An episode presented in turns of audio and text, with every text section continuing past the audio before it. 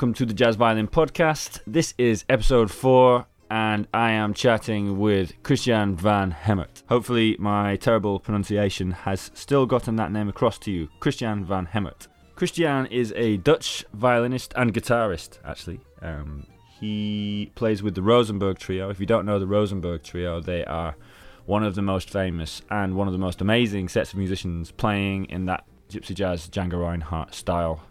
Um, Christiaan, to me, is one of the guys who has really got that um, early Stéphane Grappelli sound down. He's really captured the way that Grappelli played when he was playing with Django. And uh, in this interview, uh, we chat a little bit about how he has done that. We actually recorded this interview over the internet. We chatted on Skype and we recorded ourselves separately. So actually, the um, the quality of this one is really really good.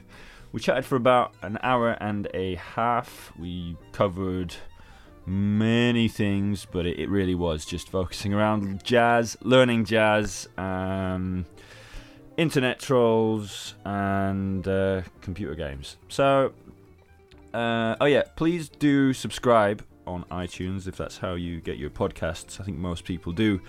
Um, but yeah, subscribe on iTunes, or you can. We're we're on most podcasting platforms, so you can subscribe subscribe to any of those. Um, but please do subscribe because that's the only way you're going to get things straight away and straight to your phone or tablet or however you listen to things. Okay, uh, let's go.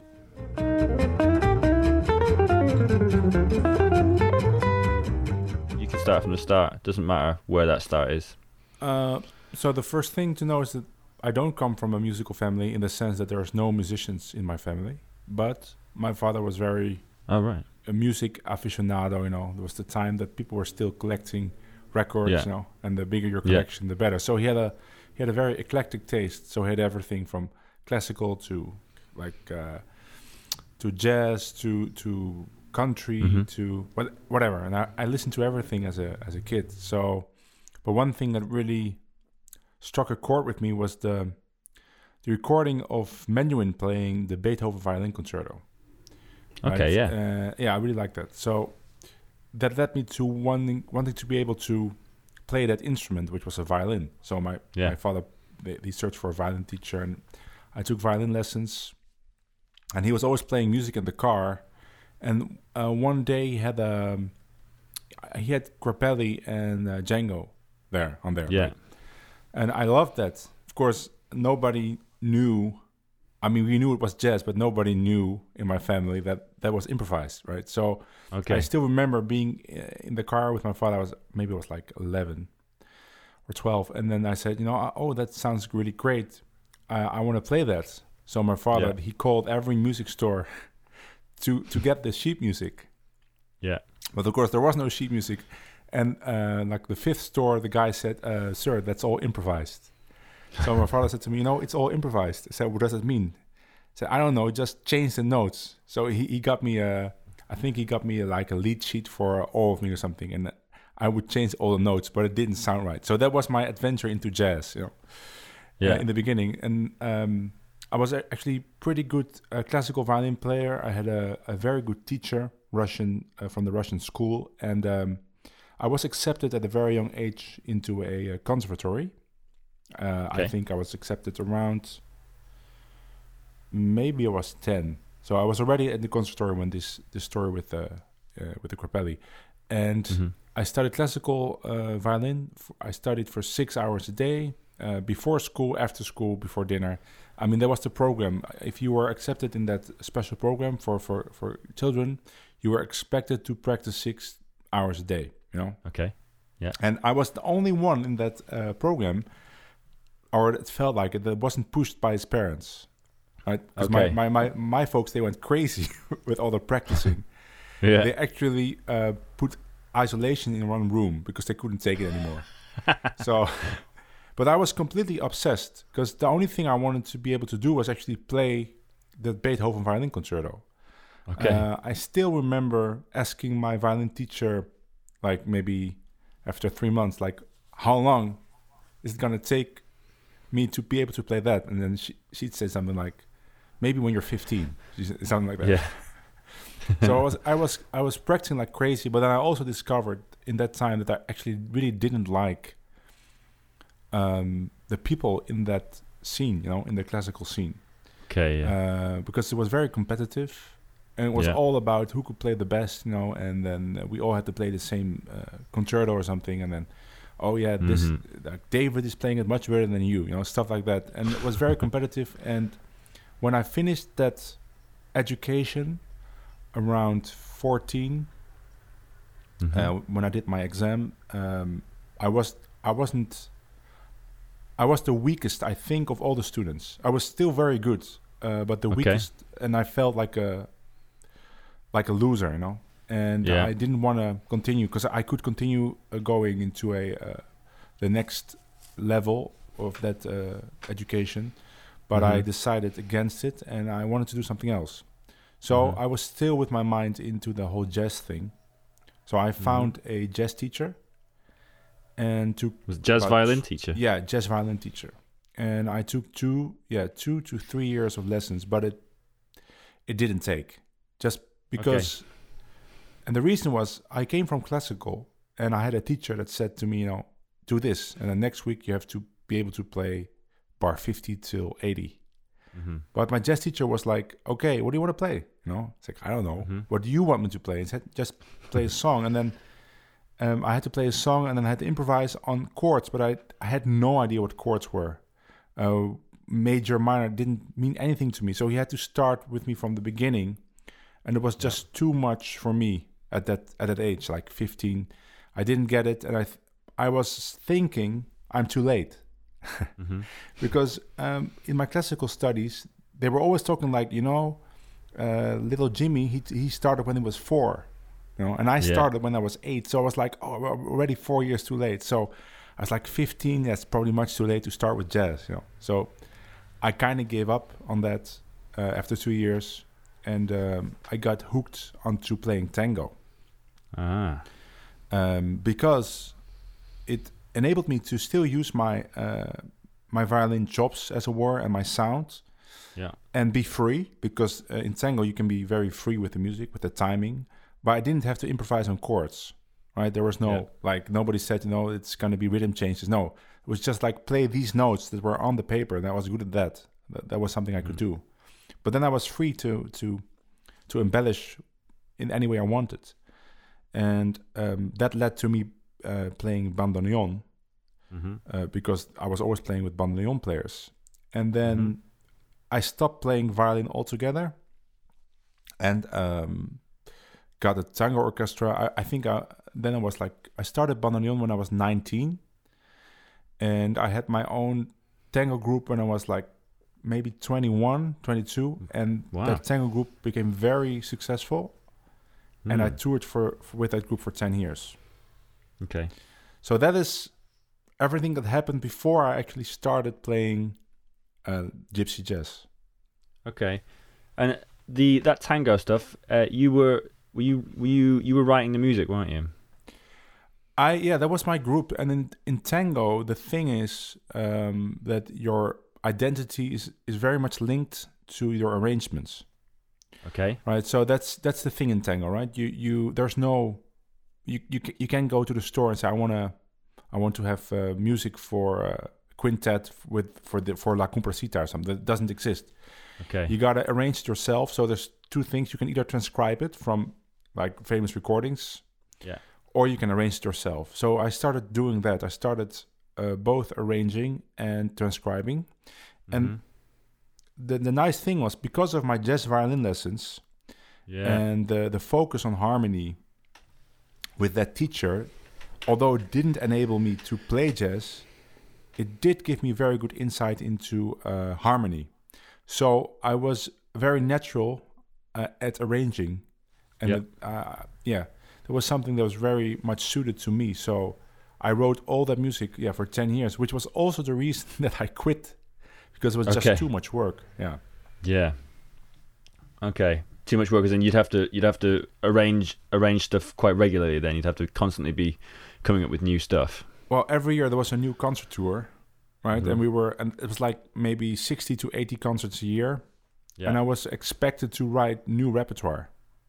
okay. And every year, and we started working with guests, you know, and and they had their own wishes, and Yeah. it was fun in the beginning, but Mhm. after a while, um, it became so much work, and it became such a thing that I kind of feared at the end of the tour yeah. and that um yeah it turned me off from playing tango especially because during that time i met uh, Stochelo rosenberg with the rosenberg trio Yeah. uh, i met him actually when i was arranging i was arranging uh, some pieces for him and another project uh, which i had which was an orchestra Mhm. uh, which I was conducting and arranging.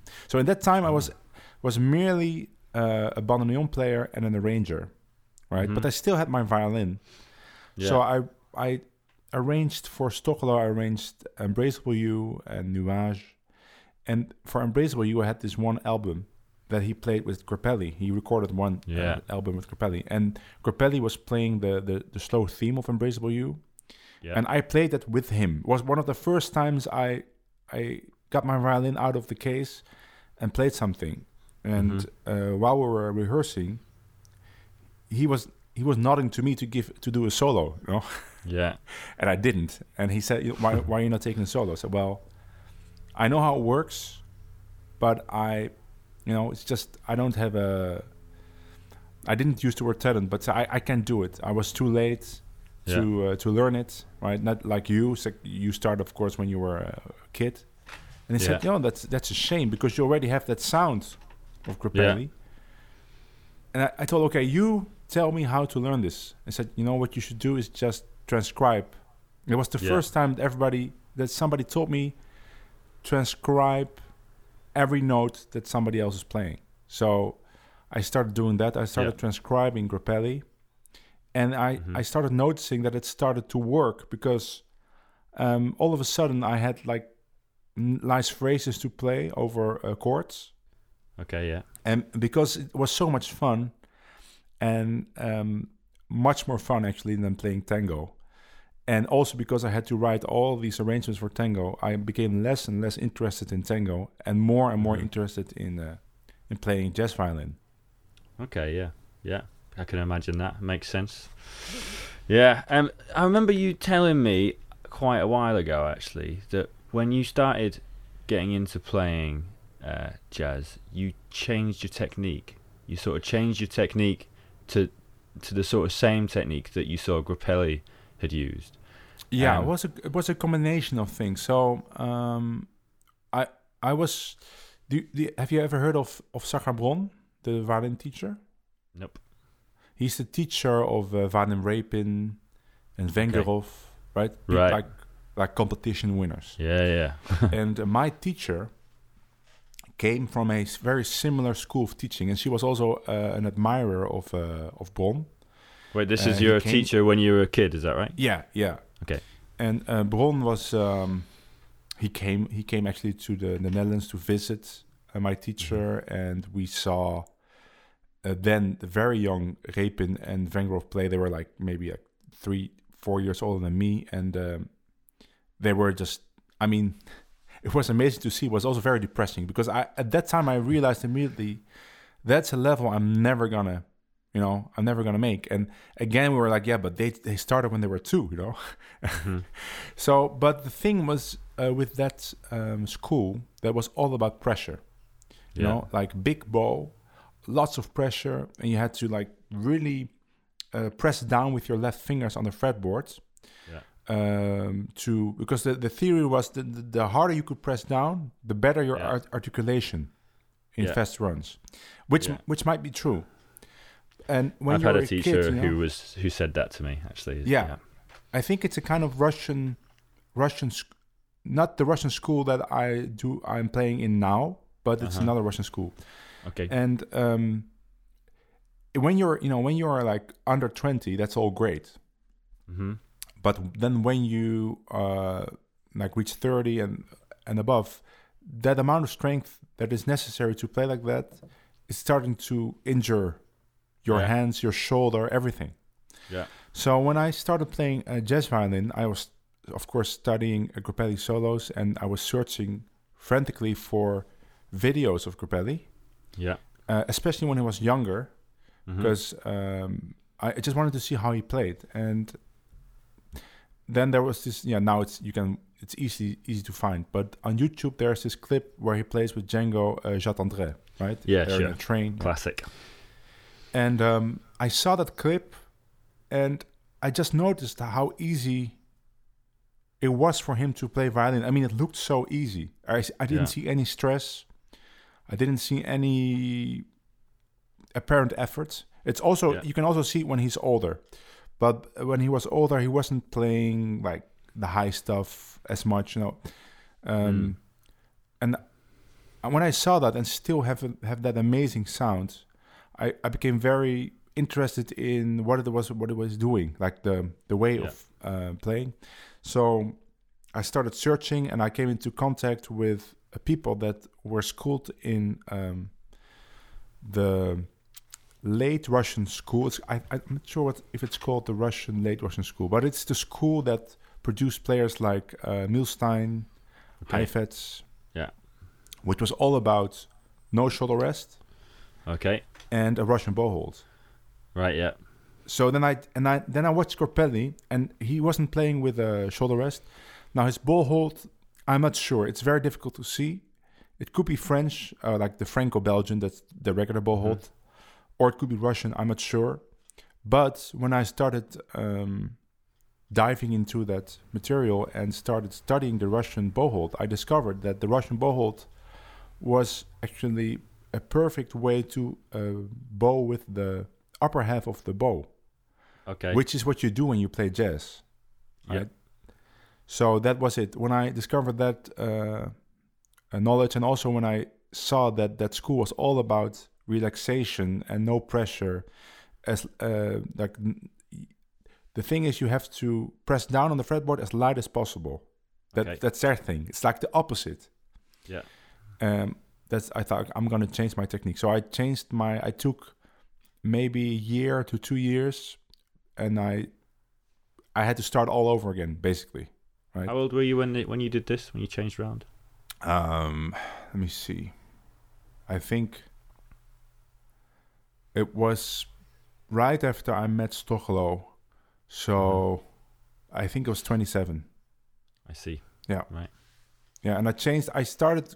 Uh, I had to start all over again, and for Yeah. for one year that was very difficult because I, in the beginning you're not able to do anything anymore. Right? You you, you can Yeah. play. You can change positions. you can play fast. you can't do anything. So it, Yeah. it, it took me another like two years to get to uh, my old level, and then when I started Yeah. playing with the Rosenberg trio, which was Yeah. shortly after that, um, I discovered that. Uh, well, that's a whole other thing. But like I was talking about playing fast, that they were playing so fast that I wasn't able to do that at all. You know, so Yeah. Yeah. Well, they do play very fast. they they play very fast, but very clean. Yeah. Actually, But yeah, I mean, you were. yeah. I was just saying you would have been quite new to improvising, you know, improvising jazz at that point. So playing fast is uh, is is not something that you want to start with. And I imagine that must have been quite hard if you're starting by playing with the Rosenberg trio. Yeah, yeah. So that's a, that's actually a funny story because the way that because I I still remember going to uh, the festival in Gloucester. Have you, yeah, I saw you there last year, right? Leicester? Um, it- Oh, Yeah, uh, is- Gloucester. Yeah, yeah, yeah, yeah, yeah, Yeah. yeah, yeah. Oh, Gossington. Yeah, sorry, Gossington. Yeah, Gossington. hmm I'm sorry. Yeah. Um, the first w- year I went uh, was I was 2000 and hmm, 10 or something. I don't know. Okay, yeah. Uh, yeah, maybe 2009. Mhm. Something. Uh, I I just started playing with the Rosenberg trio, right? Right, yeah. Uh, but I didn't know anyone except for the Rosenberg trio. Trio. Right. So I came there and people were like, I, I I could play a little bit, and I play pretty pretty well um, Mhm. already. Now, I'm Yeah. not the level that I'm I am now, for example, but Yeah, and uh, people were it's like, who do you play with? You know, it's like I play with the Rosenberg trio. It's like yeah, like, "Wh- who did you play with before? It's like uh, nobody. so, and the people were amazed. You know, like how did it happen? And so the way that it happened was, um, So I met Stochelo f- for Yeah. that orchestra project. Yeah. Uh, I wrote his arrangements. Uh, he motivated me to start practicing.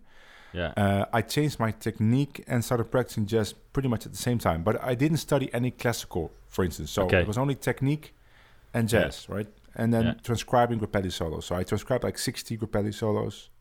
Wow. I did it for like seven hours a day. I was practicing only that stuff. So after two and a half, three years of that, um, the Rosenberg Trio actually changed management to my management, like the Oh, yeah. management of my of my tango orchestra, right? Mhm. And um, my management was very strict about um, theater presentation, like when they put uh, a group in the theater because they were about theater we're not about concert halls they wanted a certain kind of lighting and they wanted a certain kind of presentation and like just the way that people should behave on a theater stage which is quite different from a festival stage Okay. and yeah. because i was so experienced with that they figured that i should be the one to kind of um, lead the way for the rosenberg trio to get some of that uh, theater thing going right okay. so they said, Christiaan, um, you do this tour, do this tour with the Rosenberg Trio. You play some songs, Mhm. but most of all, you make sure that it's a theater thing. okay.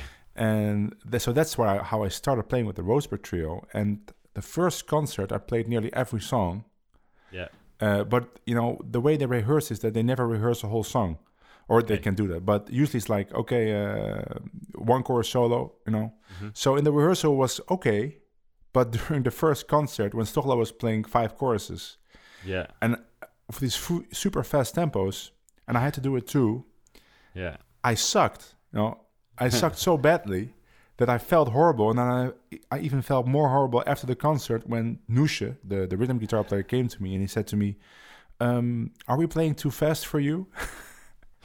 so, so then I knew like everybody could hear it, especially them, and and I felt so bad. That made me feel very insecure about playing Yeah. uh, fast, right? Yeah. So they cut me out of all the fest songs, Okay. more or less. Yeah. and uh, for that tour, the first the first tour, I was only playing like medium tempo, Yeah. and uh, and like doing the announcements and stuff. And I Okay. also noticed, of course, during that time that Stochelo was at such a high level that I Mhm. was. I mean, I needed to work even harder to Yeah. actually be anywhere close to to being worth it playing with the Rosenberg Trio.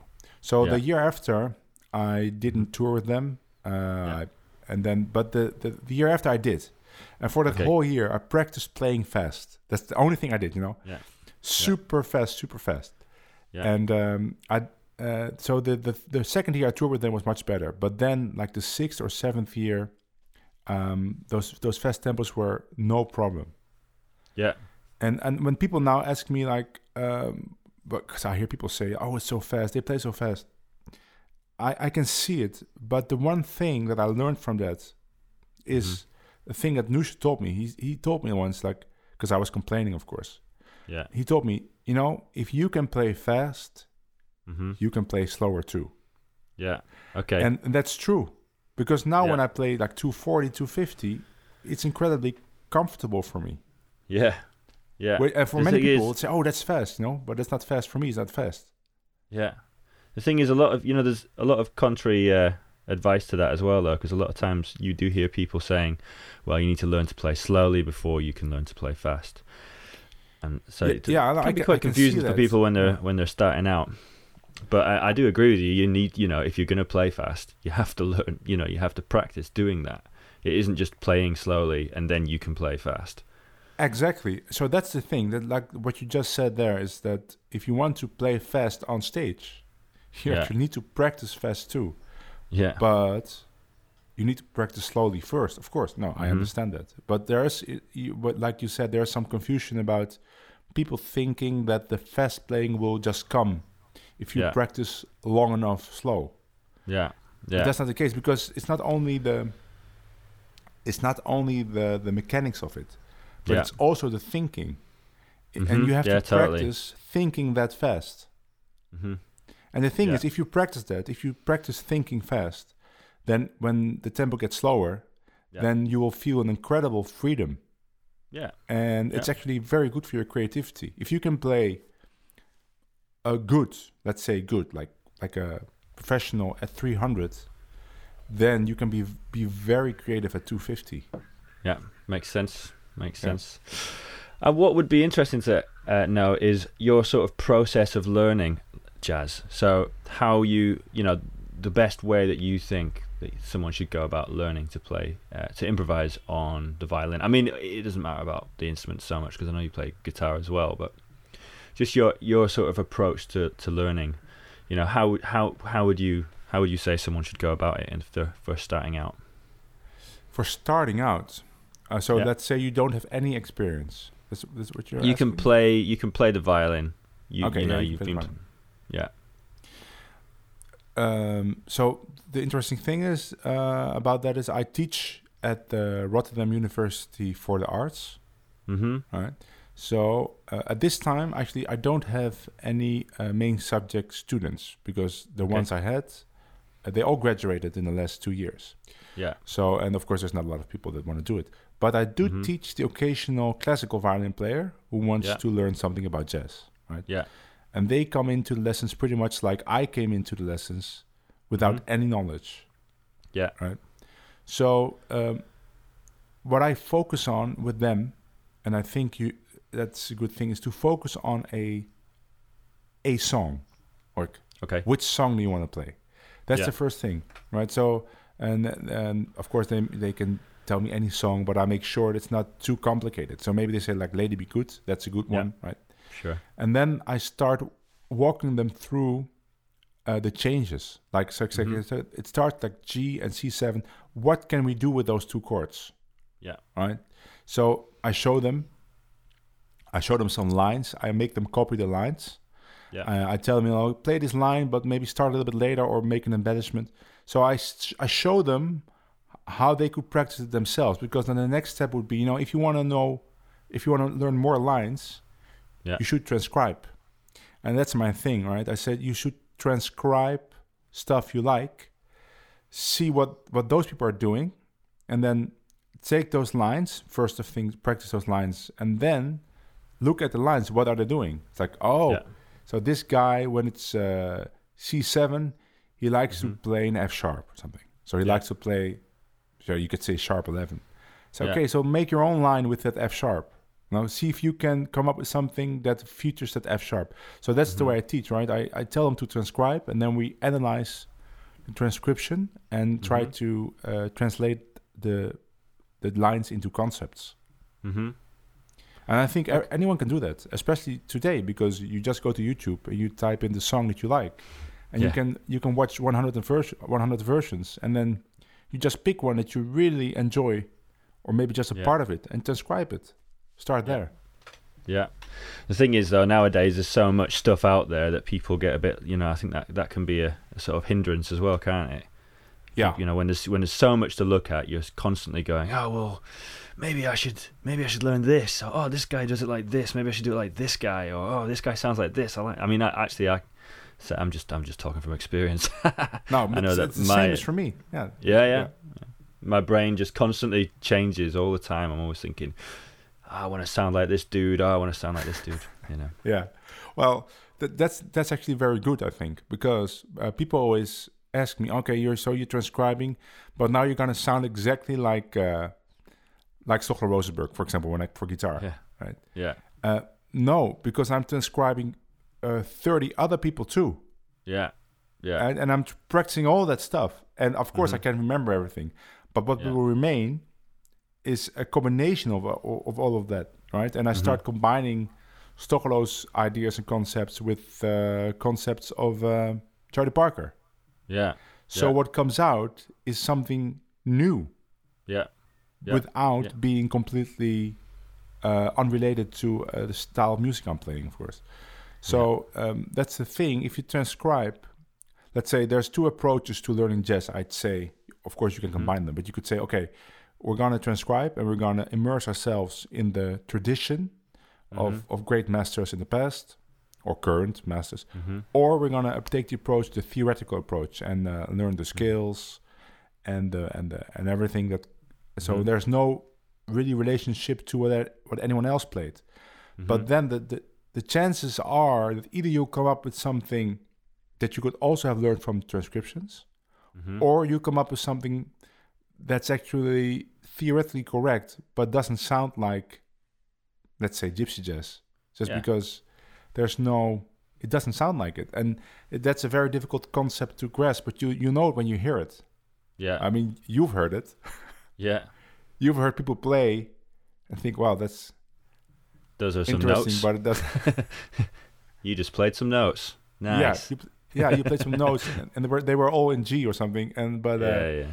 yeah, yeah i do know and i think that that's actually um yeah you can hear it you can and it, it is a thing that you hear from more from beginners and i guess that do you think that's because a lot of the stuff that you find in um well maybe i'm i'm making an assumption myself here and this is maybe what i think but perhaps i think that it's because you a lot of the time that's what the books say you know the books say look i mean i, I had this big jazz theory book when i was first getting into it by mark levine and it was just oh like yeah, yeah, I know that one. Yeah, it was just like get these scales play them on these chords and it was it was really helpful but then i just thought that that's what you did and i sounded rubbish you know It- well, th- that I- approach comes, I think, from Berklee, right? The Yeah. chord scale, uh, and this funny thing because yesterday I was in the music store, just Mhm. uh, I had to buy uh, uh, something for my guitar, and Yeah. then um, I was waiting for them to get it in the back, and I I was standing next to the books, and I saw this one book. It, it was called Swing Guitar,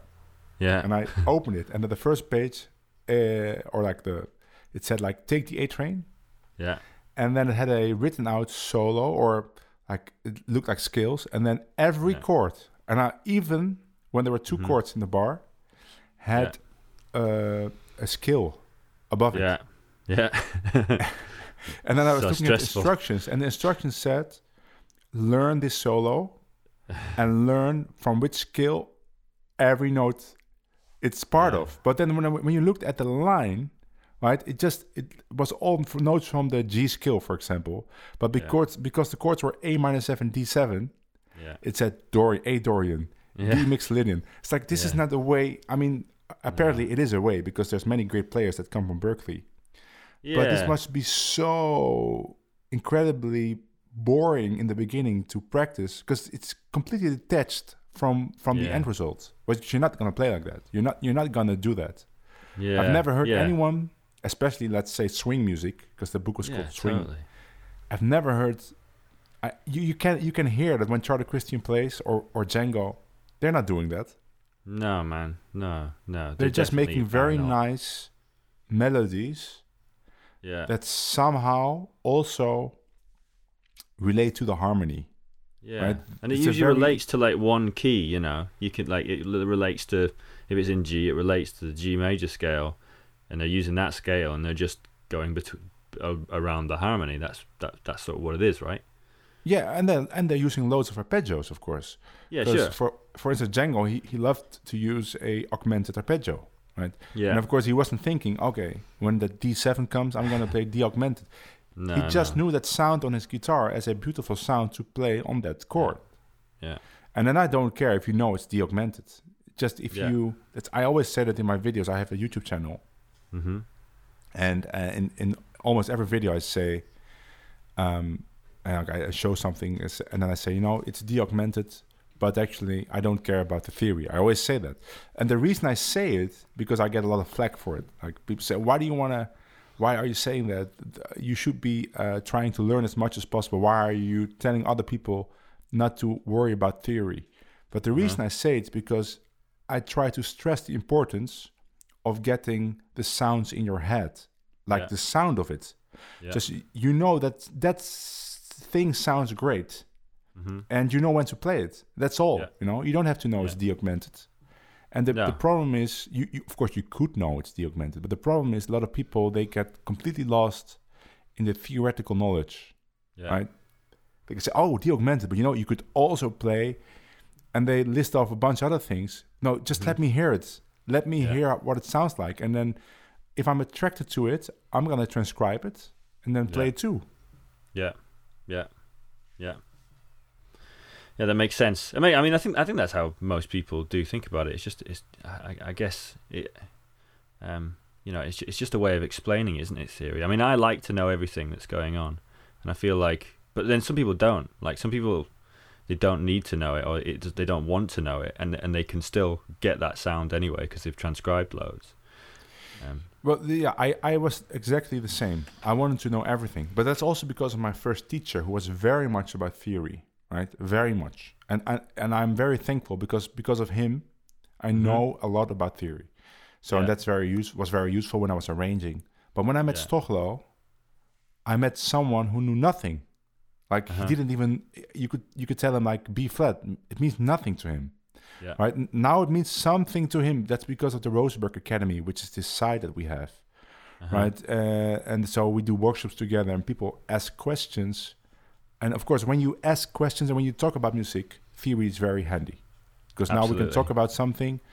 But of course, he's sitting there, and then people ask him, um, when Stochelo plays over B flat major seven, uh, Mhm. does he like to play the nine? I know. And then I, Yeah. I have to translate it to Stochelo, and then I just show him on the guitar. It's like when you play this chord, you do you like to play this note, right? But because he hears it over and over, now he knows like B flat, he knows G, Yeah. but he, he, he Yeah. doesn't know B flat major seven. It means nothing to him. It doesn't. Yeah. But if you play a B flat major seven, if he hears that, he, Mhm. he can play like for four hours interesting stuff. Yeah. yeah. And the reason is because he just knows what sounds good on his instrument, Yeah. on Yeah. certain chords or certain progression or, or certain songs.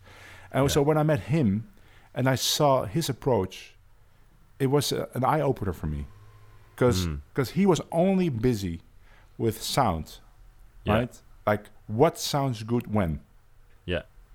And and you know, and I couldn't even talk to, I couldn't even ask him a theoretical question because he would never be able to answer me. Instead, he would say, "W- w- "Show me," right? Yeah.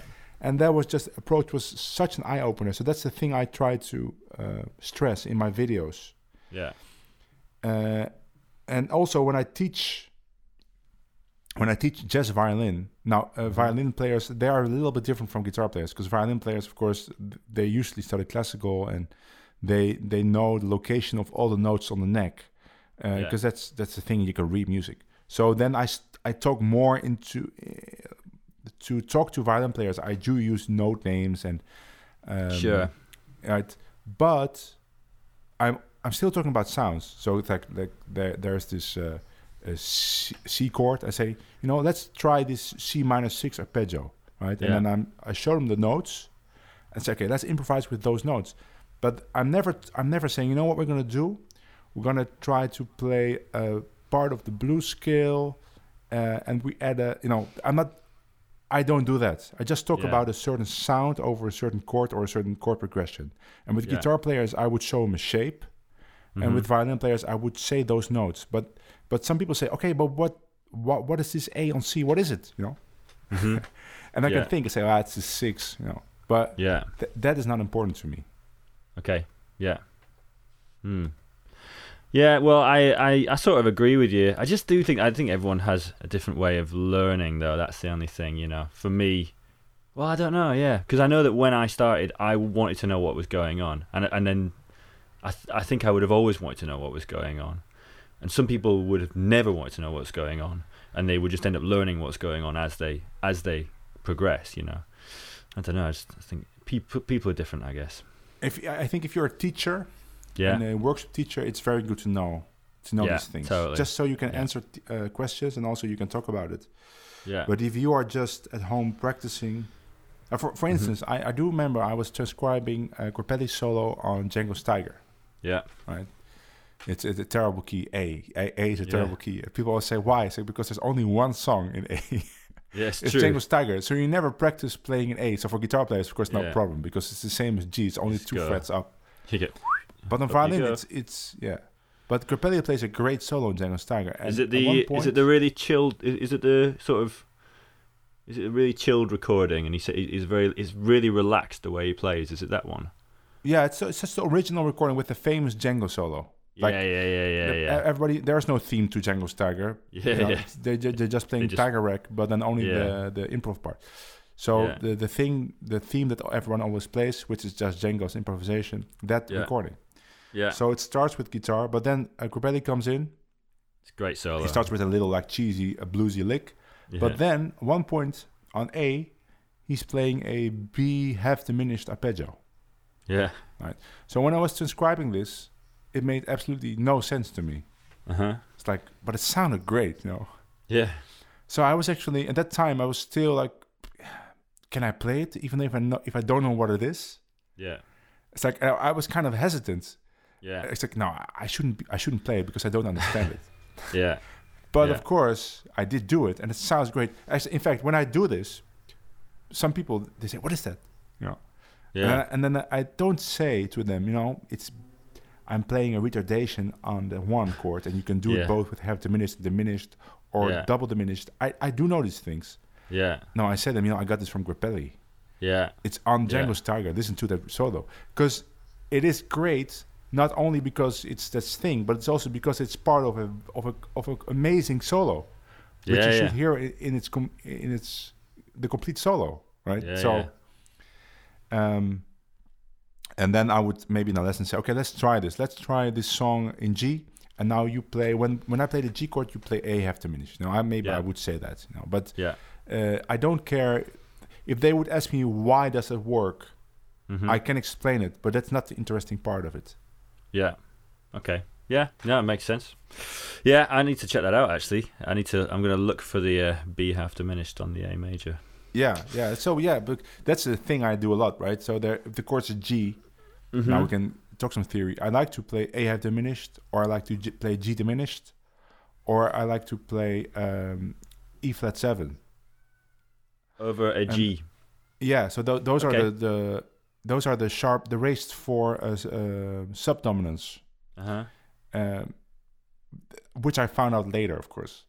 Yeah. uh, which is part of, of classical theory. It's just uh, it's called the German, the German or the French, the German, the French, and the English subdominant, something like that. That's that's the, Okay. re- the the term for it. Uh, but it's just it's a great sound. So that that that's a trick I use on the one chord, and I, that's the way I, would don't think I explain it, understand. right? I don't think I understand it. So you got you're in G and you would play. You say an E flat, uh, E flat seven over a G. Yeah. Is that right? yeah, Okay. because if you so the four of G is C, right? Okay. Yeah. Yeah. Yeah. Yeah. Yeah. So if you raise the C to a C sharp, that degree is, is the raised fourth degree of subdominance. And there's a couple of there's C sharp diminished, which is the same Uh-huh. as G diminished. Yeah. There is uh, C sharp double diminished, which is Uh-huh. the same as E flat seven. Yeah. Uh, it's a it's a inversion, right? Mm-hmm. Yeah. So and um, okay, yeah. So the A diminished is something else, but uh, that kind of sound is just a retardation of the one chord. Yeah. So Yeah. Yeah. Yeah. you could even play uh, A7 also if you Mhm. want, which is also if you if you look at from the C sharp.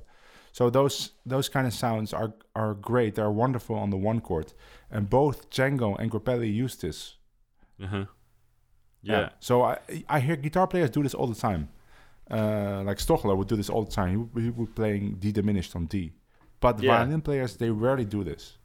I I know it's yeah it's it's it's what you're saying seems quite similar to the just playing like sort of looking at a a one major chord as a diminished chord for a moment. Is that sort of quite close to what you're saying? Well, that is it. That that's it. But it's not actually one diminished, or you could call it that. But it's actually the raised four. Yeah. Okay. Because Yeah. if you think in G and you think of C diminished, yeah. uh, C sharp diminished, right? yeah. Yeah. Now that's so it's C sharp E G B flat. So the B flat would resolve to a B, Uh huh. right? And the C sharp would resolve to uh, to the D Uh huh. and E two. So Yeah. the, the, the the logical uh, progression would be C sharp diminished to Uh-huh. G in the third inversion, Yeah. right? Uh, and then to D seven, Mm-hmm. G. So it, that's a classical uh, progression. C Right. sharp diminished, G with Mhm. a D in the bass, Mm-hmm. D7 or Mhm. D, G. That's a classical, uh, the classical progression that is in, in lots of classical pieces. Mm-hmm. And that's where this one diminished comes from. It comes from that C sharp diminished resolving to the G. And because it resolves to the G, you can Mhm. also play it on G as a kind Yeah. of uh, retardation sound, right? Everything Yeah. that resolves to the one, you can play on the one. Yeah. Yeah, makes sense. Yeah, it's good sound. Um, Yeah. what I was, an- we'll move on now to your videos because Okay. you've recently start. Well, you've been doing video. You've been doing like online videos for a long time, right? YouTube videos. For a and- long time, yeah, yeah. yeah, you you had the the uh, Rosenberg Academy, so you've been doing that for a long time. Well, yeah, but that's a paid thing, of course. But uh, my Uh-huh. own YouTube channel, um, Yeah.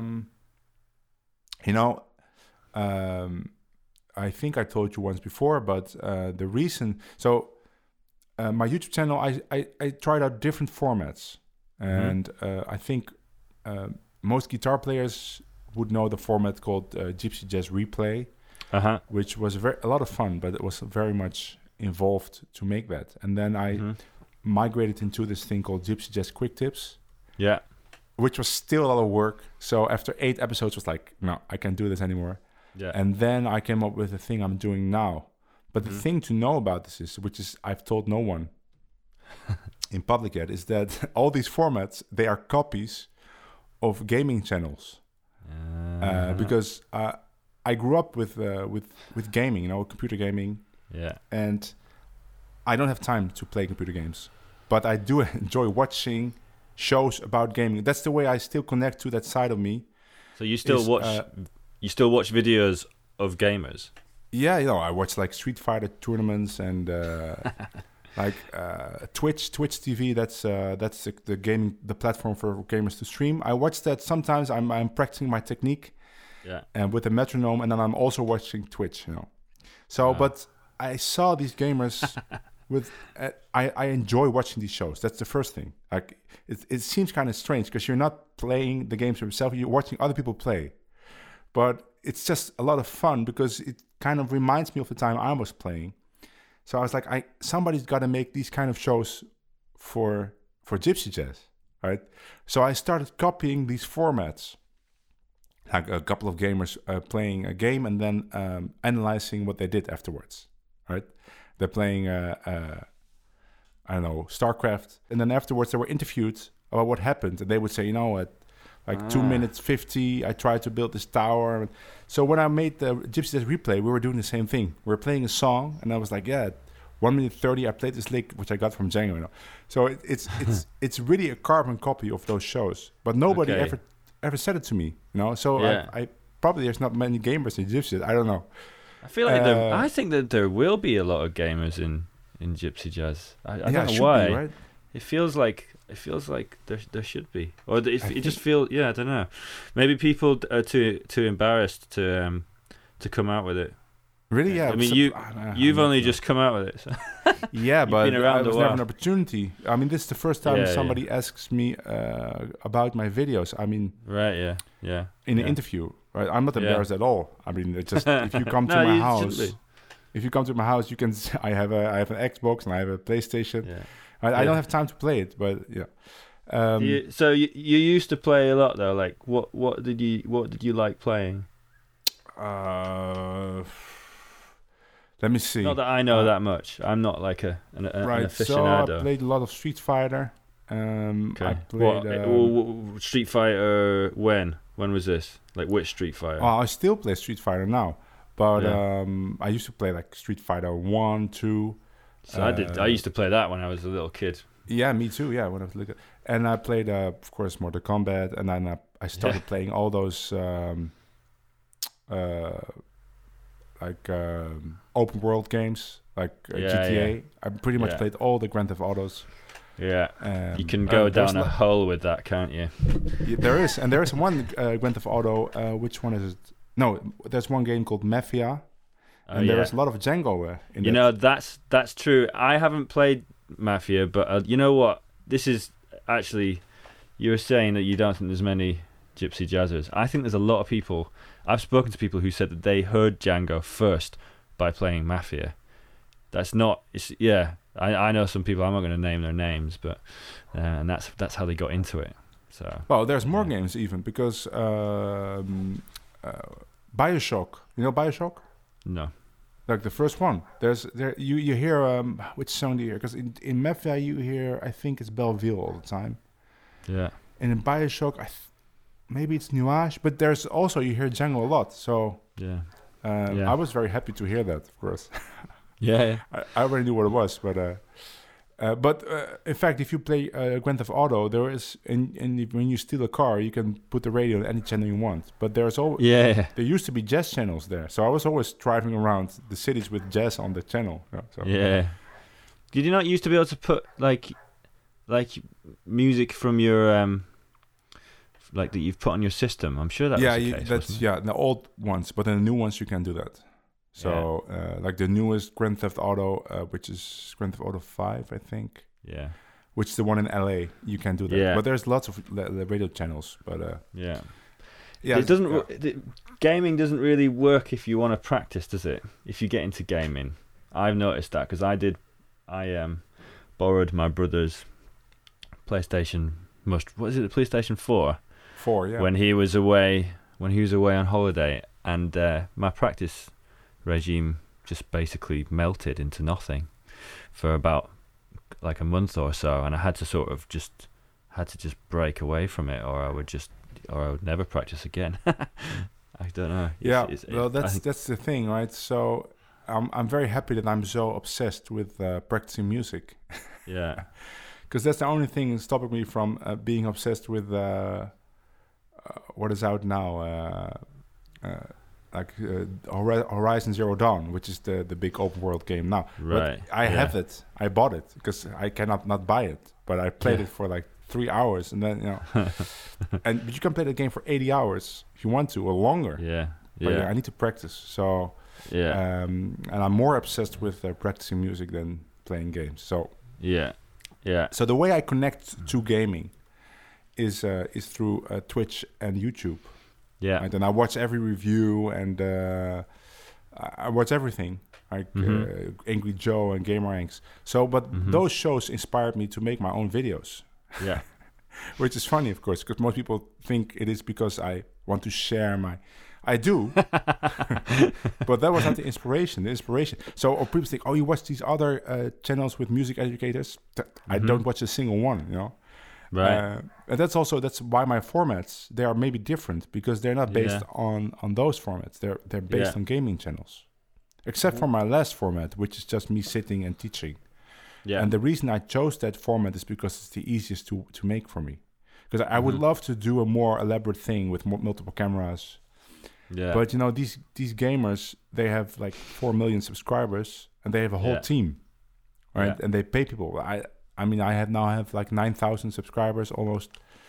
Mhm. Uh, I can't pay people, so I, yeah I needed a format with one camera and no almost no editing, and uh, Yeah. that's the format I have now, which is the most Mhm. successful also. So Mm. Yeah.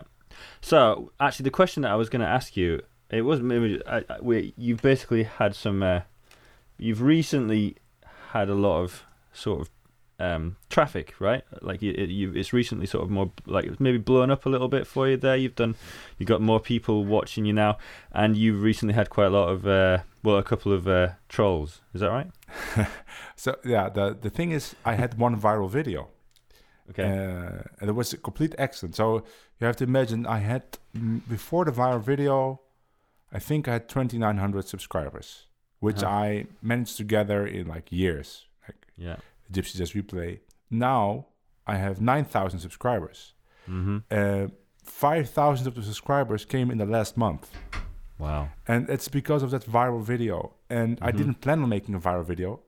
Yeah. And most of my videos, they take some preparation, sometimes a lot, because I need to practice. You know, I, I need to do something to show. So um, I usually Mhm. take things I'm practicing myself.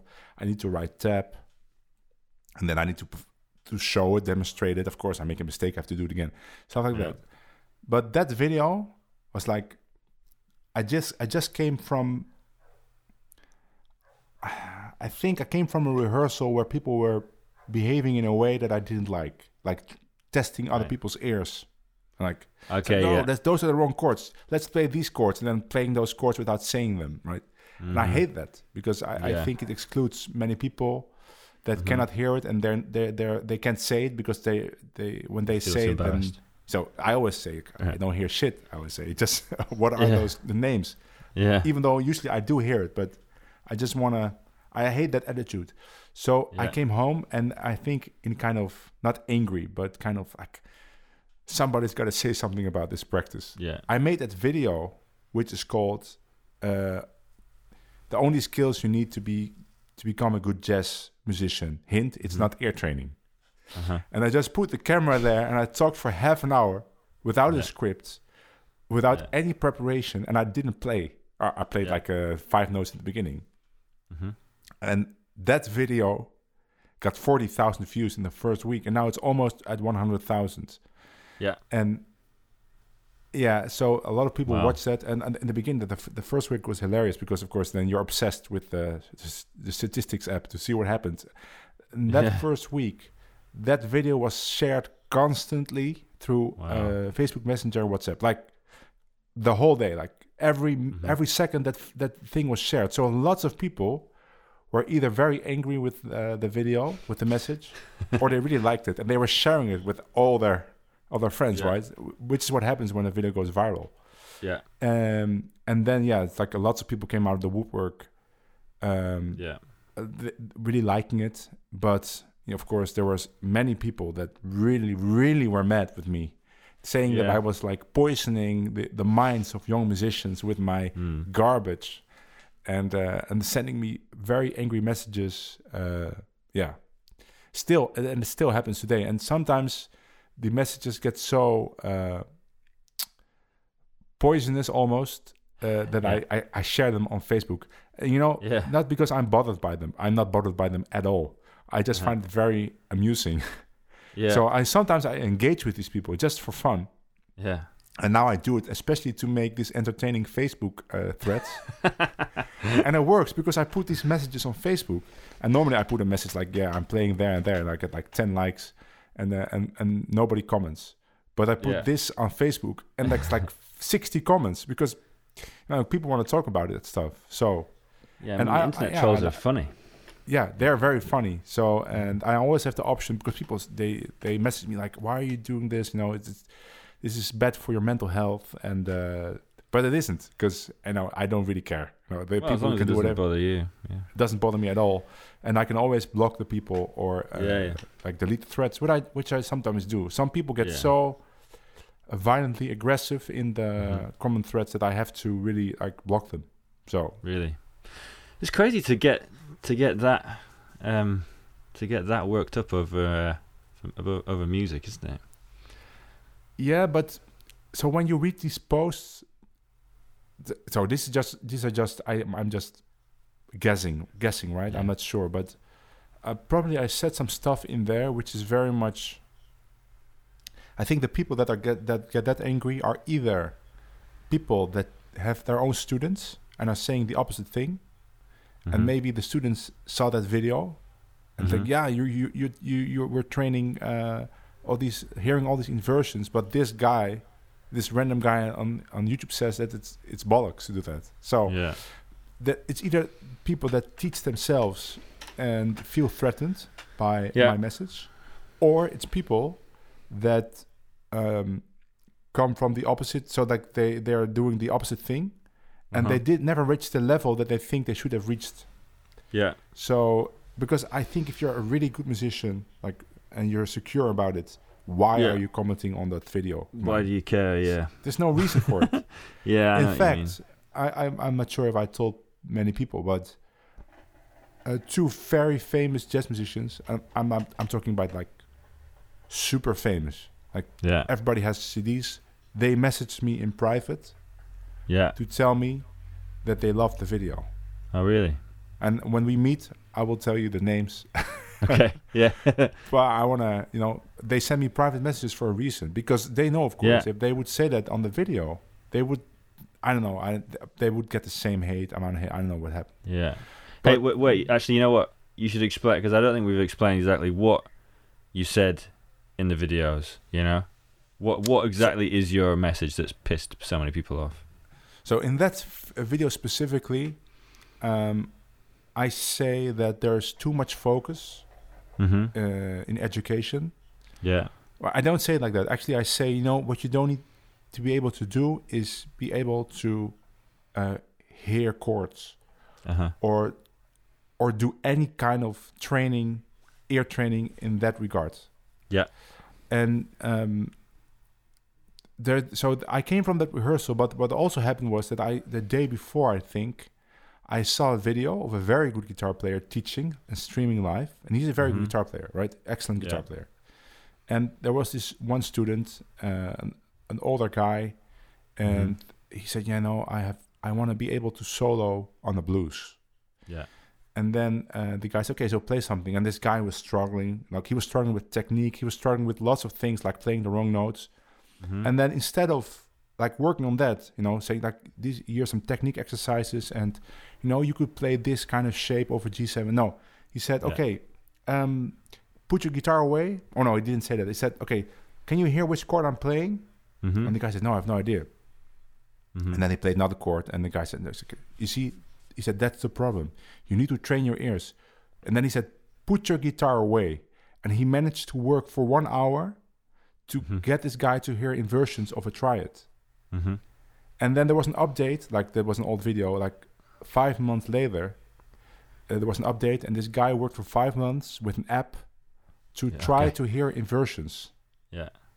All right. So, and then the, the whole lesson was well, like, which inversion am I playing, first or second? And I was I I was kind of mad because this guy paid for this lesson, and the only thing he was being taught was to hear inversions. I know, let's say he would be perfect at that. Yeah. He would still suck at playing a blues. That that's Yeah. the reason I made the video. So that, I mean that does make a lot of sense what you say, but then I guess I think maybe when people see the maybe people see the title and they think that you're saying, you know, if they have if they don't re- listen to the whole video, because if the video, especially if the video is like half an hour long, Yeah, it's a lot of times people, prob- you know, people just don't. I bet these guys didn't even watch the whole thing. You I think and then they see yeah. they see this the the video title, which is which maybe suggests, or it doesn't even suggest, but people could take from that that you're not into any ear training whatsoever, and then they're gonna go, well, I don't agree with you, and then of course the, these are crazy people, and the more people you get watching your videos, the more likely you're gonna get a crazy person, isn't it?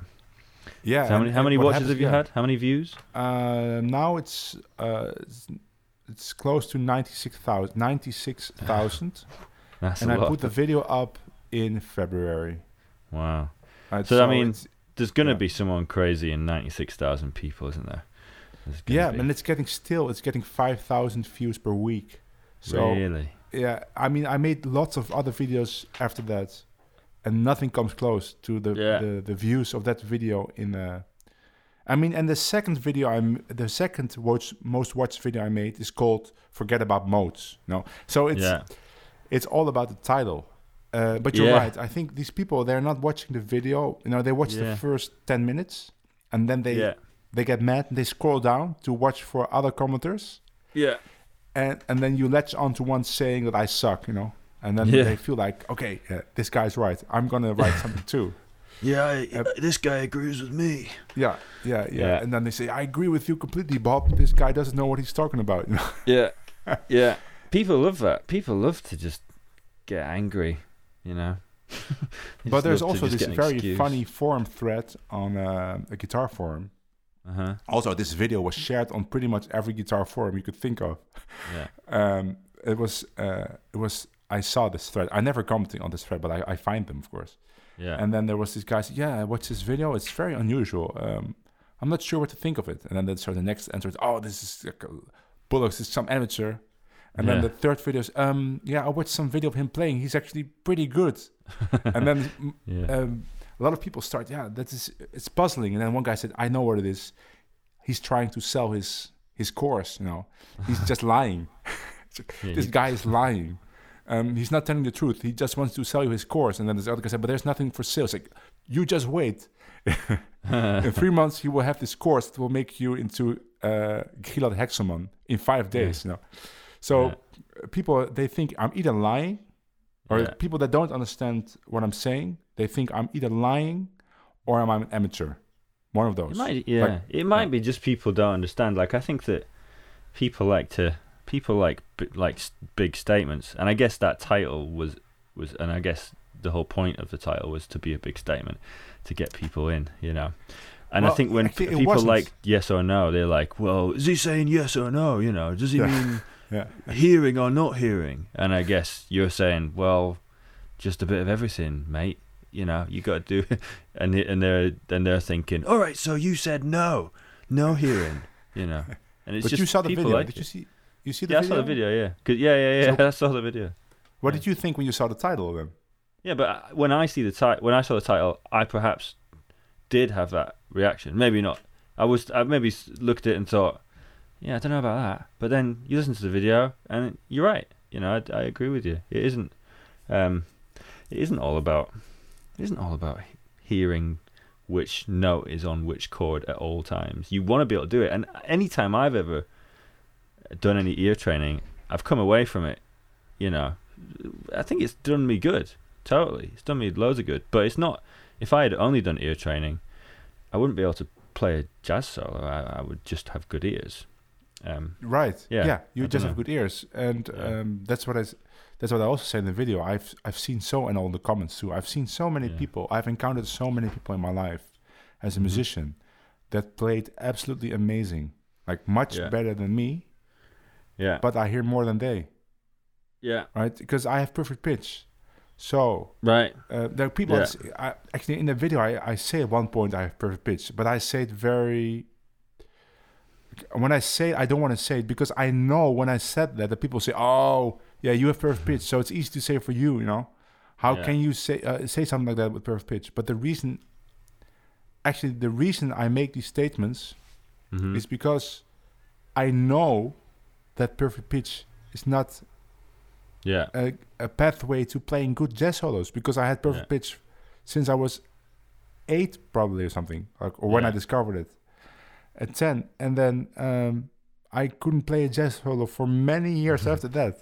yeah, So, and I've I've encountered people like uh, well-known people in rehearsals where they had to copy a special. And, Yeah. they, and they, or five notes, and they would hit all the wrong notes all the time really, uh, until somebody said, no, it's like A, C sharp, E. Okay, yeah, then they had it. So, and I was like, okay, so these people, they can play great solos on any kind of progression, uh-huh. but they cannot copy this five note thing, which I can do like in my sleep. yeah, Apparently, those two skills are in- no way related. yeah, Because these people, when they play solos, they still hear all those lines in their head. yeah, And they're not surprised by their own lines, but they're Yeah. playing stuff that they know sounds good. So yeah, that's what I'm saying. If you know what sounds good, you just play what sounds good. yeah, yeah, yeah, yeah, yeah. I, uh, I, I, yeah, I, I can agree with you. Um, and, And I, I definitely don't, so agree with you enough to not send you death threats anyway. Wow. There's, of course, I mean, you did interview with Tcha.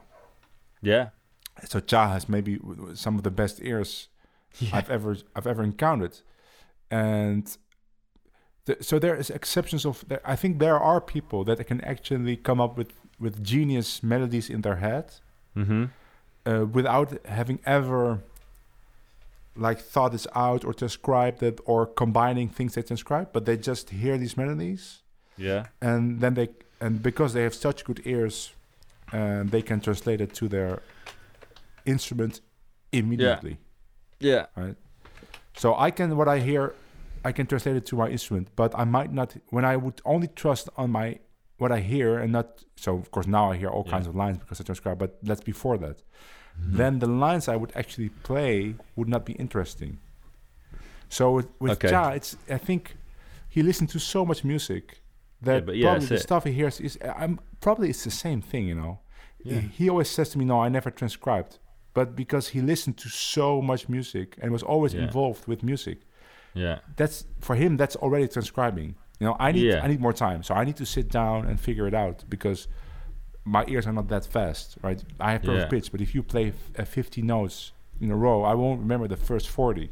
yeah, But with Tcha, I think he would remember it. uh huh, So yeah, yeah, it's yeah. maybe his memory that is so good because he hears a piece of music and he will remember it forever, and it's almost like instant transcribing for him. yeah, Because Yeah. when he plays, the lines that he plays, they are not, they're still very much uh, tr- like connected to tradition, right? It's not like, Yeah. oh, I've never heard anything like this before. yeah, So the process is probably the same. but he Yeah. he he he, not, he doesn't need the time to sit down and transcribe. Yeah, he's And- got and really most people memory, do. Yeah. Yeah, most people do. I think I I need it. Uh, I think let's say 89, 98 I percent of it. people actually need to sit down and transcribe slowly. I totally do. I totally do. Uh, yeah, and I think you're right. Most people probably do. Well, that's the thing is your videos are uh, not. You're not aiming your videos for uh, musical geniuses. I know that sound. I mean, that may sound a bit harsh, but you know, you're not. You're not aiming. Your your video isn't aimed to teach someone like Tcha how to learn changes. It's to teach No, people who not. who who who need help. You know, like uh, like a lot of a lot of us do, and that's what the videos are there for. So you are you've got to, yeah, yeah. You're you're that yeah. It makes sense. Yeah, do you transcribe? Just um, Me, wondering? yeah, yeah, yeah. I do, yeah. I think I've never I've never been very good at getting whole solos down, but um, I've I have done a bunch of times because I, I went to I studied a, a jazz course for three years, and um, we had to do we had to one of our modules was like was actually to like to get down like it was like ten minutes of of, of solo, you know, which is quite Yeah. a lot actually. If you, when you've got loads of stuff going on, but yeah, and I've always transcribed. I'm I'm at the moment I'm I'm I'm working on Charlie Parker over Cherokee. Oh yeah, oh that's a great solo. Have you tra- have you transcribed that? Yes, I've transcribed that. And, you? uh, Yeah. Actually, yeah, because did you ever see just so Charlie Parker? He was obsessed with Cherokee, Yeah. um, and uh, I saw a documentary about it. He was like Yeah. obsessed with that song. So, uh, actually, he wrote a. Are you, are you describing Ko-Ko? No, no, it's it's it no, it's uh it's Parker's early recording where it's just him and Yes, guitar. right.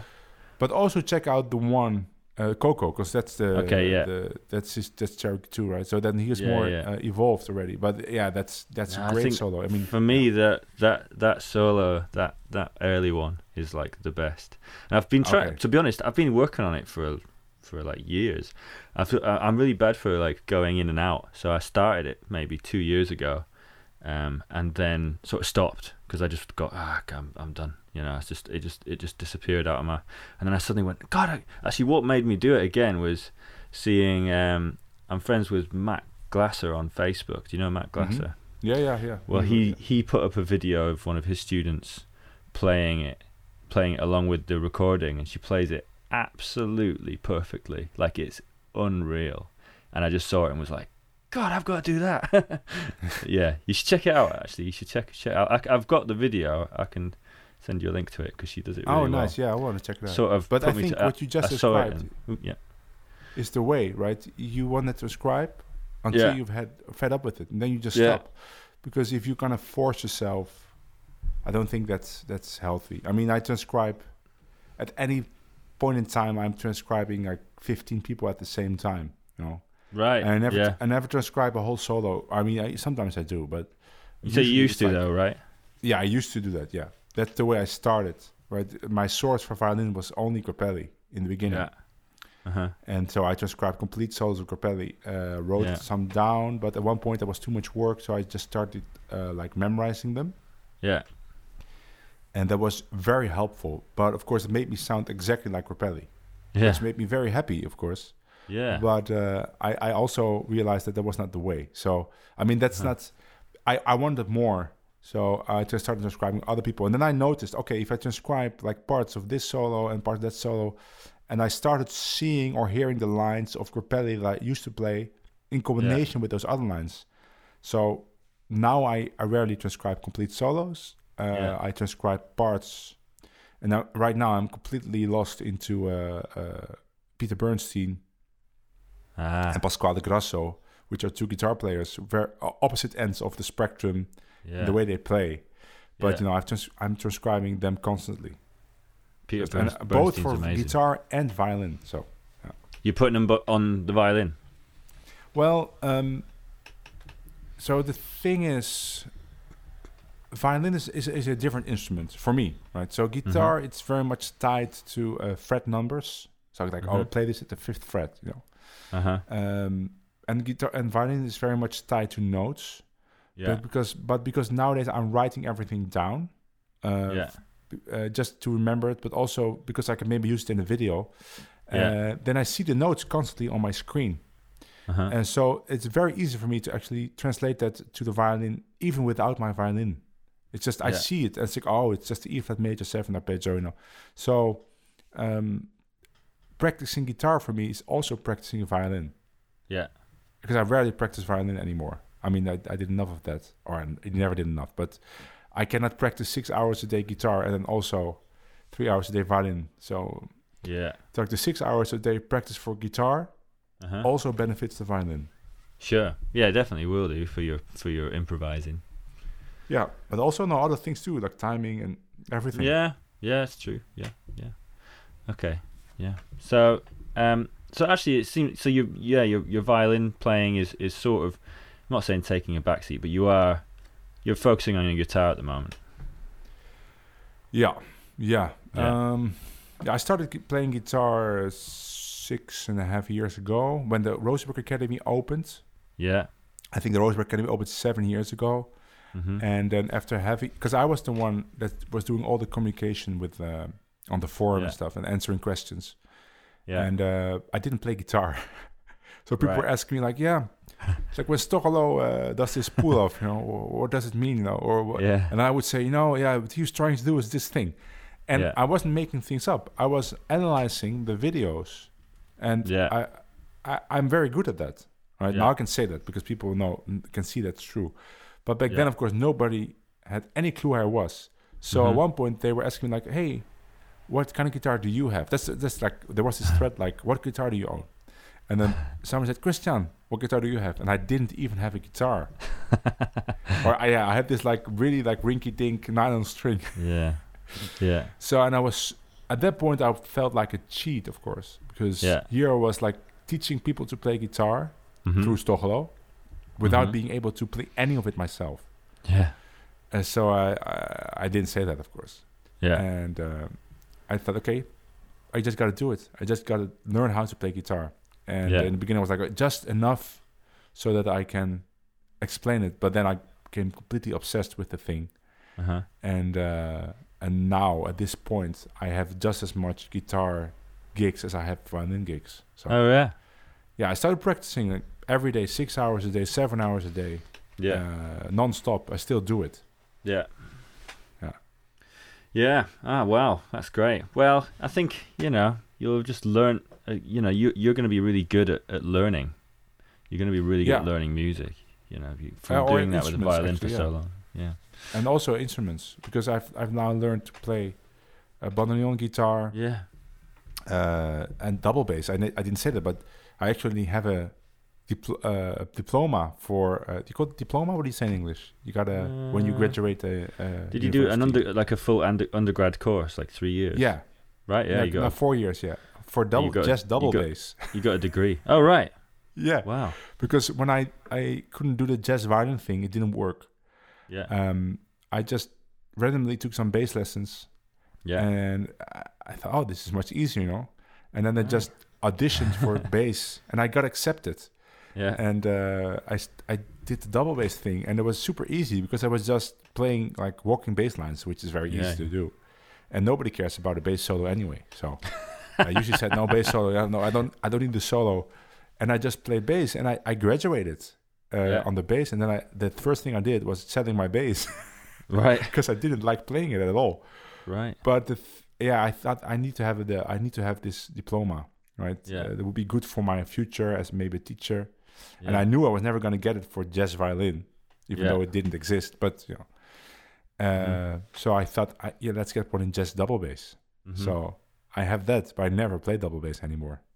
Right. Yeah. So, do you, do you have a double bass? No, no. Oh wow.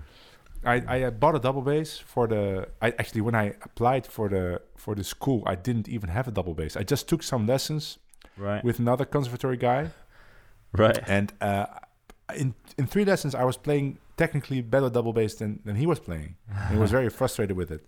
I thought, I know, let's let's apply, and I was accepted without having an instrument. Actually, when I walked Yeah. in, they said, "Where's your double bass?" I said, "Well, he said it broke this morning, and uh, I Yeah. had to bring it to the luthier." And they said, "You expect us to take you seriously when you walk in without a double bass?" But there was a double bass in the room. Said, "Can I use that one?"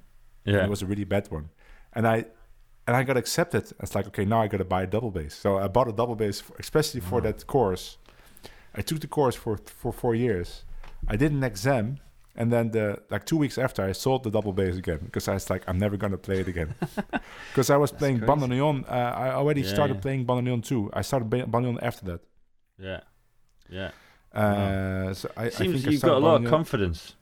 How, yeah, I don't know if I would have been able to do that. It's like not. Wow. have- I don't know. I just did an audition, you know. Who- I don't know. yeah. I didn't know what was going to happen. They accepted me, so It's great. yeah. Yeah.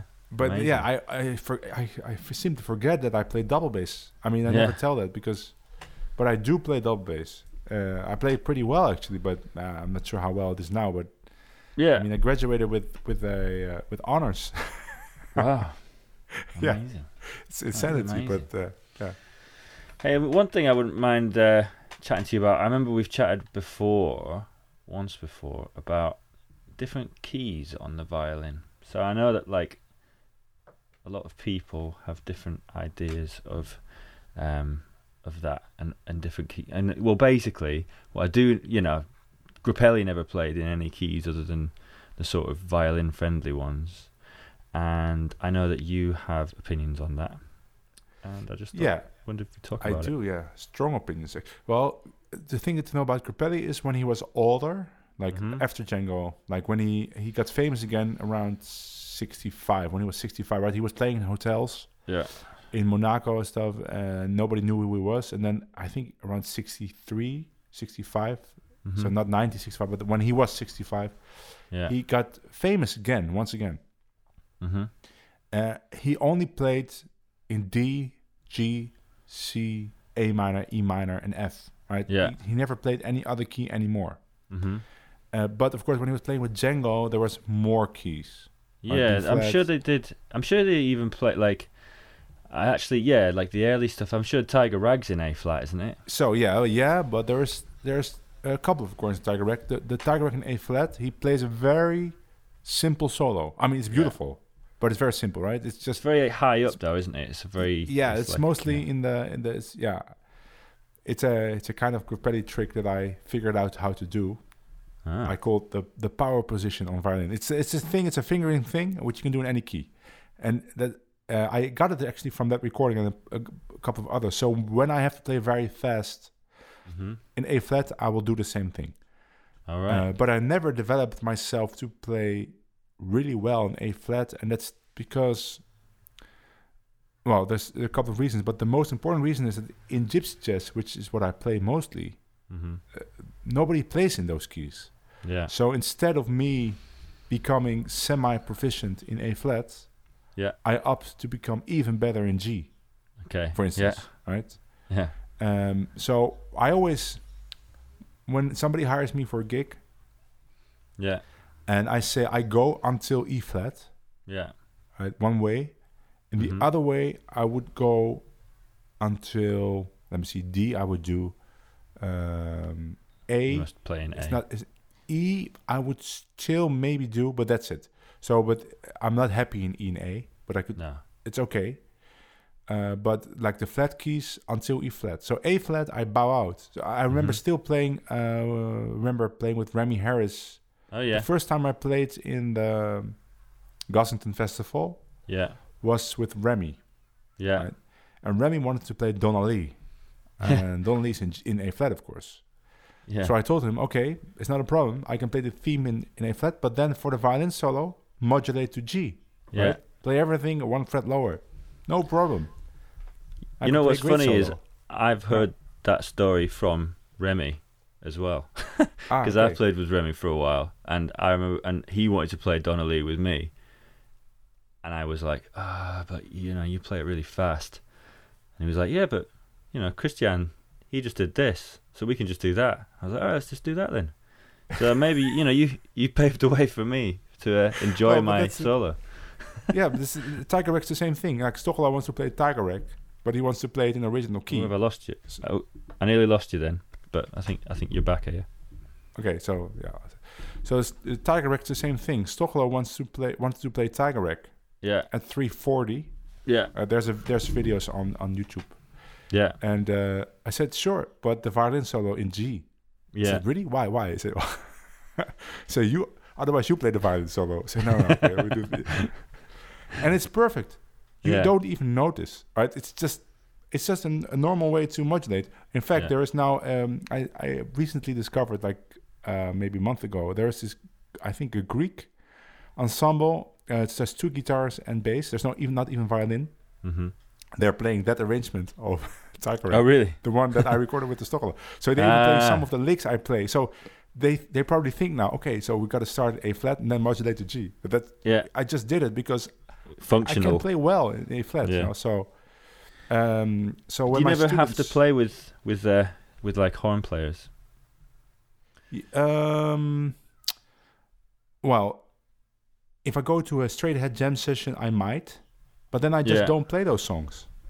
Yeah. And and Yeah. I, yeah, that's I know I know what I don't know what you what your thoughts about it are about this, but I have encountered several people that think that's completely ridiculous that I do that. It's like Okay. you should be able to play in any key, Yeah.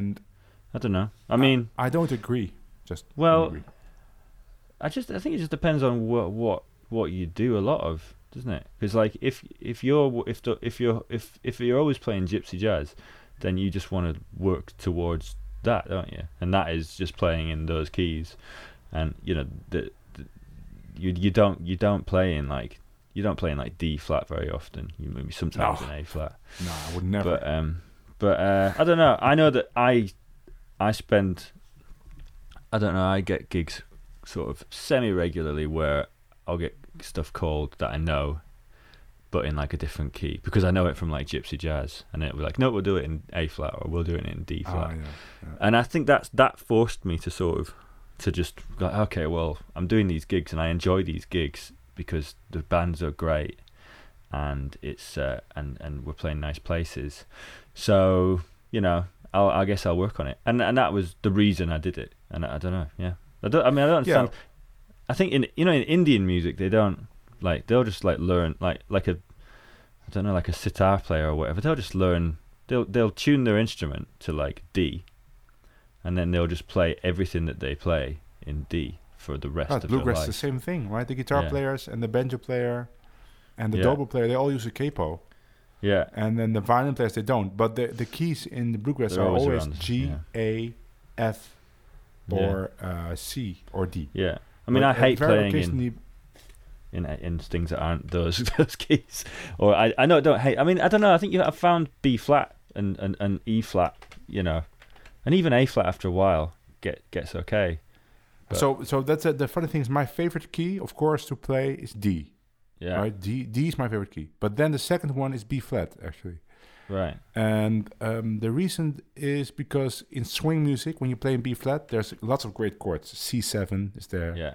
and G7 and D7, and F7. If you look at like um, uh, Sheik of Araby, Yeah. it's all those chords. And and F7 is a great chord too.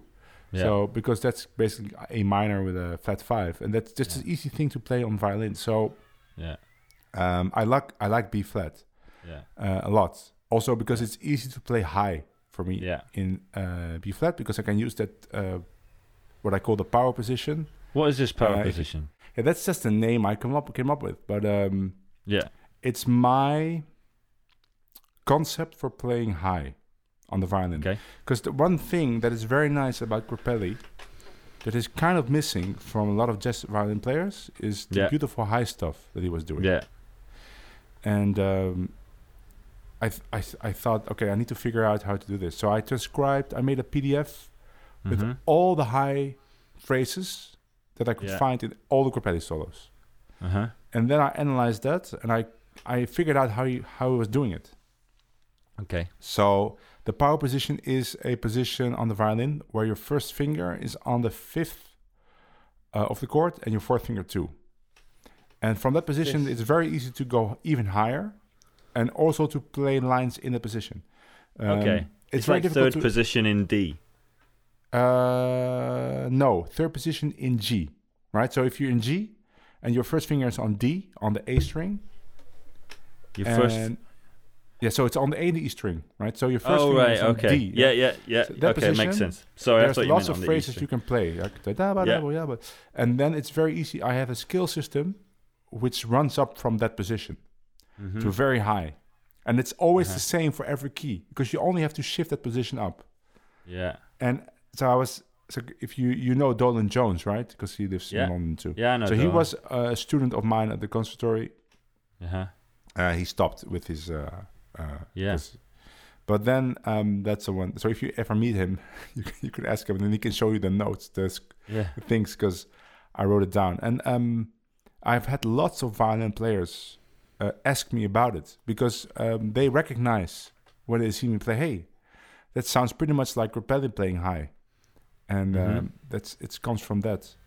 So it's very different, Okay. for example, from Tcha, because what Tcha does is he plays exactly the same high FC. That's that's very difficult, right? He plays what? Uh, Sorry. When when Tcha plays high, he's still Yeah. playing very melodical, like he would play, like in first Yeah. position. But yeah. I know he worked his ass off to be able to do, to do that, yeah. right? And I could still do that, but Yeah. I have this thing which is much easier, which pretty much has the same effect, you know. So uh, I don't want to say the same effect because what he's playing is much more intricate. But um, I mean, for me, playing high on the violin is just a way to build excitement. yeah. Sure. So I leave all my sophistication, harmonic sophistication, and uh, chromatism, chromaticism Mm-hmm. for the first, second, and third position, or actually it's just the first and the third. But then when I want to have this excitement, like Yeah. building up to a climax, cueing Yeah. to the lead play, guitar player to play tremolos and stuff, I Yeah. use this this uh, high uh, power position, Yeah. and it gives me that. So Yeah. if you watch any video of me on YouTube, Mm-hmm. um, you can see that. This is what I'm doing. Okay. Yeah. Yeah. yeah. That's good. I mean, it's stuff that I I'm I'm terrible at playing high. I spent too much time learning. Most of my violin playing, learning time and practice time has been without a violin teacher. Um, Yeah. I never. Uh, uh, I did have a violin teacher for a while, for a long time when I was a kid, but I didn't practice much. I would, I, I was sort of, I just didn't. I wasn't a good student. So most most of my practice has been just with no violin teacher, and I've just spent most of my time trying to play jazz. I just I, my my high playing is not not as as good as it could be, but it's something that I work on. I do. But there's it's plenty, actually- plenty of, of people that, that are not good at playing high because it's something you need to practice separately. yeah. Yeah. That's a big difference with guitar, you know. Guitar, you just pe- Mhm. like guitar players say, couldn't you just like shift your hand up? no, Mhm. it's like this, it's not Yeah. guitar. It doesn't work like that. I It's mean, if you do that, you start playing horribly out of tune. You Yeah. start losing Yeah. the, um, your uh, connection with the instrument. You start getting lost. So, just doesn't work like that. So, Yeah. um, Yeah. I needed to find a Yeah. way out, and uh, I think I found it. In fact, there's, without mentioning names, but there was this other violin player who was watching a concert of me once, Uh-huh. and then he asked me specifically, he's like, "How do you do all that high stuff?" And I said, to him, "You know, I I was I was basically back then I was still developing this power position idea. You know, I was Uh-huh. m- mostly relying back then on the Grappelli licks I transcribed." And I said, "You know, I transcribed every high lick there is." I said, "Can I Yeah. have this PDF?" I said, "No." I was I, I was very much protected, but now I saw a video of him recently, and he was, and I saw that he was he did the same thing because he was now playing the same kind of, of stuff, you know. Yeah. So uh, there was Yeah. enough F- from for me just telling him, you know, I just grabbed all the high stuff of Grappelli. And Yeah. Uh, that was enough. Uh, I mean, that's basically what you got to do. Uh, but I made a Yeah. concept out of it. I made a concept Mhm. because I figured that Grappelli was actually not playing as liberally as he was in the in the first position high. He was Sure. doing a specific thing, right? So yeah, and I don't. I think maybe with Tcha as an exception. Um, think an exception, but I still remember going to his house um, like Mhm. maybe four years ago, Yeah. and uh, we were jamming, and um, I noticed, of course, that he was playing high, but it was it failed a lot of the time, right? So, Yeah. um, and I said to him, you know, that's very difficult stuff. What you're trying to do? He said, yes, but that's what I want. and That's what I'm practicing. And he Yeah. and I remember the second time I came to his house, I could Yeah. hear him from the street practicing that exact thing. Yeah. And now when you see him play, it's all flawless. But Yeah, it took a yeah. long time for him to develop that. So I know Yeah. uh, the amount of work it takes to be able to play high like that. I think he's Yeah. probably the only one th- that can do it Yeah. uh, with that amount of accuracy. So Yeah. Yeah. yeah.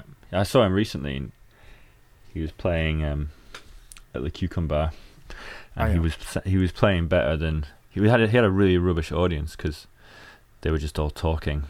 Um, Oh, or not all, but there was there was a big table of uh, Chelsea, posh Chelsea people Okay. chatting away in the back, and they were talking over him, and he and they, he was get you know not not you know not loads, but enough for for it to be you know, and he only he only plays acoustic, so that was the issue is that you know you can't you, you couldn't hear some of the times, and he just um you know he was still playing better than I've ever heard him play. Yeah, I was really getting- shocked. Yeah. But like you know, he was even in one of these, even in a situation where the the the audience is uh, annoying, he was playing. Still, um, I mean, I just wouldn't be able to do it. I don't know. It's crazy. It's Yeah, he- he's- practicing. yeah, yeah, But but Yeah. but then I have to say, of course, um, there are many other ways to play really well, which d- do not involve playing that intricately in high positions. So that's just Sure. uh, that's important thing because if maybe if you are a violin player that wants to get into jazz and you see that, hmm you maybe think, okay, that's impossible. yeah, Uh, but it's not. I mean, there's many other ways to play high up on the violin, eh, which is a big subject for violin players. Maybe if there are non-violin players listening, like playing Yeah. high up the instrument is a, is a big challenge, yeah, and it's something that will dis- distinguish you from many other violin players. Yeah. Actually, when I teach workshops, I was teaching a workshop in um, at Wintergrass last year, which is a bluegrass Uh-huh. festival, right? yeah, So I was teaching a gypsy jazz violin workshop, and the, there was like sixty people, yeah. and uh, it was all about that. Like, uh, how do you? b- I cannot play that high. You know, it's like, how do you play that high? It's it's it's it's a big thing in violin Mhm. playing, playing high. Yeah. So if you find a way to do it, it doesn't have to be that complicated. Yeah, sure, Uh, sure. There's easier ways. Right? So if you ever Yeah. come to one of my workshops, like people that are listening, Yeah. I'll I'll discuss it. I'll show you what I do. I, it's Yeah. not going to be instantaneous thing that you can do, but uh, I can I can assure you, if you look at that system more or less, Mhm. you you could see that you could probably do that in a year or something. Yeah. So Um, I lost that last bit of something that you said, but I, th- I think you're back, so it's cool. Hey, um, Yeah. what's coming up for you in the next couple of months? um, so June is completely um, filled with uh, US uh, US things. So I'll be at Django in June. Yeah, uh, teaching uh, one day of guitar and then the whole week of, of violin. uh-huh. After that, uh, before that, I'll probably be in Seattle. By the way, uh, just uh, hanging out. But uh, if there are people in Seattle that want to uh, have lessons, I'll probably be up for that. But and then after uh, January and June, I'll travel to Denver and do a workshop there. Uh, Mhm. Guitar, mostly because of of course I'll teach uh, violin in January and June. So I'll do the if you so I won't be teaching guitar I, I, only one day, but it's already filled up. So if there are people that want to teach guitar, they can still go to Denver. After Denver, this that will be July, June 18th. Then I will be in Dallas immediately after that for the same thing. Um, then I'll fly back. Then of course it's Samois. You'll be there too, probably. right? I'll be there. Yeah. Yeah. So I'll be hanging out. When are you there? Uh, I'll be there from July 1st to n- July 2nd to 9 Okay. Yeah. and I'll be staying in a big house with uh, Denis Chang and lots of other musicians. Yeah. So it's gonna be a lot With of fun. Pat- but we'll be Patrus jamming. as well. Eh? Sorry, With Patrus, uh, I'm not sure he No, was coming. He didn't come to Samois for the last he's three years. he's so- he's maybe coming this year. I think. okay. Might be. Yeah, it Yeah. might be. I don't know. I know there's many. I think there's like nine people in the house, so it could be. Um, but I'll be hanging around, jamming uh, everywhere. Mm-hmm. Yeah. Then uh, after Samois, let's say that's July, August, I might be back in the US. I can't say anything, but uh, yeah, could be. Mhm. I'll probably be in Germany in between. But then the big thing, the next big thing would be September in Ireland, the Oh, yeah. Django Sur Lennon, right? Yeah. And then next year, March, I'll be also at March Manouche, the festival. Oh, will you? Yeah. Cool. And uh, possibly also a big festival after that, which I just got in today. I wish I could say, but I can't say. Um, so those are the big things. But in between, Cool. of course, I'll be like gigging everywhere. But like if, Yeah. if people want to see big shows with uh, like in in Ireland, we'll be with uh, Stochelo Rosenberg Quartet, Cool. and uh, March Manouche will also be with Stochelo Rosenberg. Yeah. Uh, so yeah, Excellent. Yeah. I wonder if I might, I might, I'm, I, I may be there in March too. Um, okay, cool. I think we can probably wrap it up. You have been listening to the Jazz Violin Podcast. I have been Matt Holborn, and you've been listening to Christiaan Van Hemert. Um, please subscribe on iTunes or wherever you find all your podcasts. Um, it would be lovely if you could come again. Thank you very much.